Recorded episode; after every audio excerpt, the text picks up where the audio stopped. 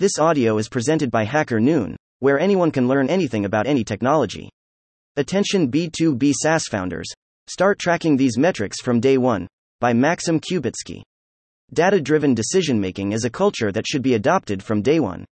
In this article, I'll explain in simple terms how to measure five key metrics for B2B SaaS startups CAC, CLV, MRR, CCR, and NPS, and how to use the insights for making well informed decisions. CAC. Track it to allocate your budget wisely. Customer acquisition cost, or CAC, shows how much money a business spends to get a new customer. It is calculated by dividing all the costs spent on acquiring customers by the number of new customers. Greater than customer acquisition cost, CAC, equals total acquisition costs, number of new greater than customers. If a company spends $12,000 per month on customer acquisition and brings in 40 new customers, its average CAC is $12,000 divided by 40 equals $300. Tracking this metric helps a company pick effective marketing and sales channels, set the right product prices, and grow the business seamlessly. Also, the CAC helps to identify areas where money is not effectively used.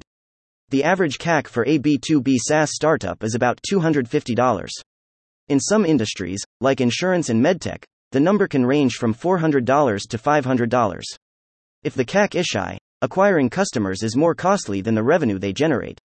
The business may need to test other marketing and sales channels, adjust pricing plans, target other audience segments. Backslash dot. In this regard, I like the Dropbox story. In its early days, the startup relied on search engine ads to get new users, but it was too expensive. Later on, the company's user data showed that their best customers were coming from referrals, so the team created an easy to use and beneficial referral program. This was a pivotal decision, Within 15 months, the startup user base grew from 100,000 to 4 million people. CLV. Track it to remain profitable and be one for your customers. Customer Lifetime Value, or CLV, CLTV, alternatively termed Lifetime Value, or LTV, represents the total revenue a customer is supposed to bring to the business.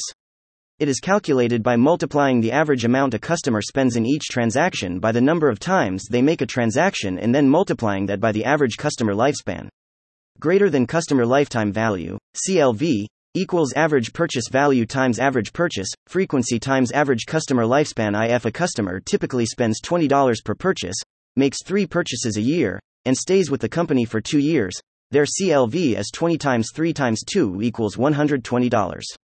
CLV will show how much your customers are worth overall. Like a litmus test, this metric reveals if they are loyal to your brand and happy with your product. If not, it will get harder to retain them. CLV also reveals which customers bring in the most revenue and which offerings they enjoy. To achieve a healthy business, B2B SaaS companies aim for a CLV to CAC ratio of 3 to 1 or higher. This means that for every $1 spent on customer acquisition, the company generates at least $3 in revenue. A lower ratio, like 2 to 1, indicates that the business may need to reduce customer acquisition spending while increasing customer retention and the average revenue per user. Sometimes, businesses may find that their cost of acquiring customers, CAC, exceeds the revenue generated from those customers over time, CLV. In this case, or if you just want to increase CLV, consider these options look for cost efficient marketing channels, test SMM, email marketing, or partnerships. Find ways to retain existing customers through loyalty programs, better service, product improvements, and other tactics. Review the pricing strategy to avoid underpricing and ensure generated revenue aligns with acquisition cost. Ensure effective targeting to reach the right audience for your product. Explore ways to upsell additional products or services to your existing customers. MRR. Track it to know when it's time to approach investors. Monthly recurring revenue, or MRR, reflects the predictable and regular income a business expects to receive each month from its subscription based customers. IT is calculated by summing up the subscription fees generated from all active customers within a specific month. Greater than monthly recurring revenue, MRR, equals NRE summation, subscription fees from active customers. For example, if a business has 100 customers paying $50 per month, its MRR is 100 times 50 equals $5,000. Then, if case you need, you can calculate annual recurring revenue, ARR, by multiplying MRR by 12. MRR is a steady income stream that helps cover essential operational costs at a start UP. By tracking this metric, founders can manage ongoing expenses effectively and assess the overall financial performance of their company.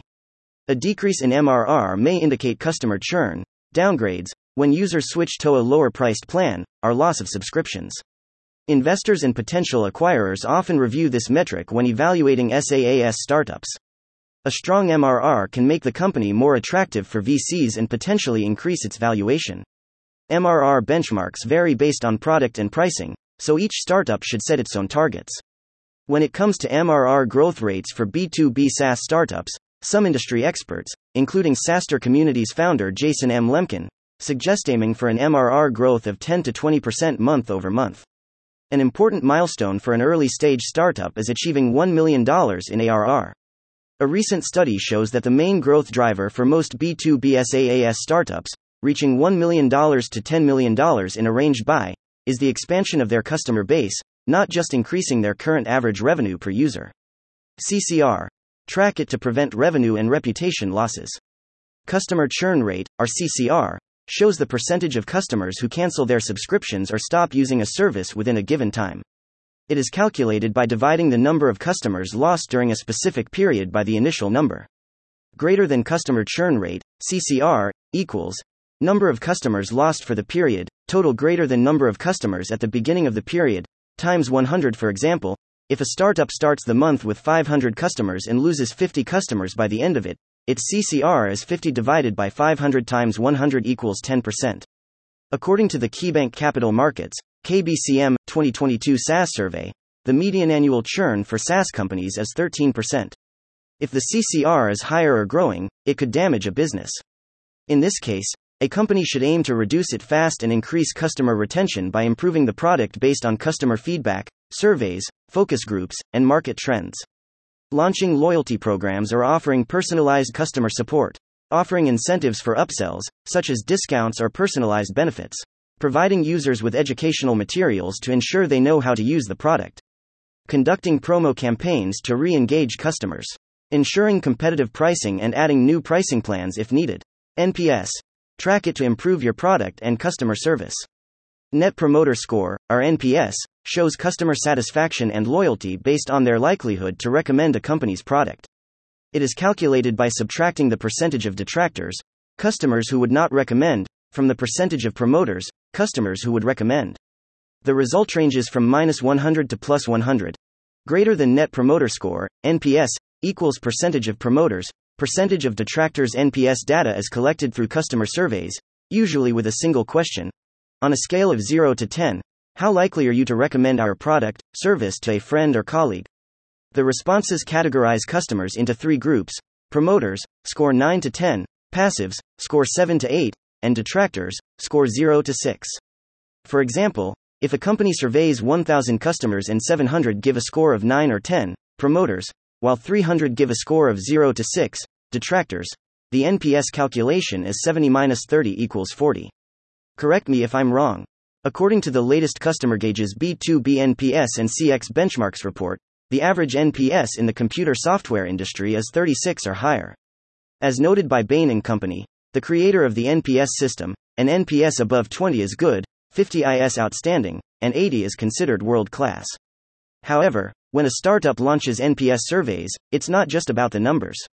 To know what customers like or don't like, the team should also ask which improvements the customers would like to see in the product and customer experience. Thank you for listening to this HackerNoon story, read by Artificial Intelligence. Visit hackerNoon.com to read, write, learn, and publish.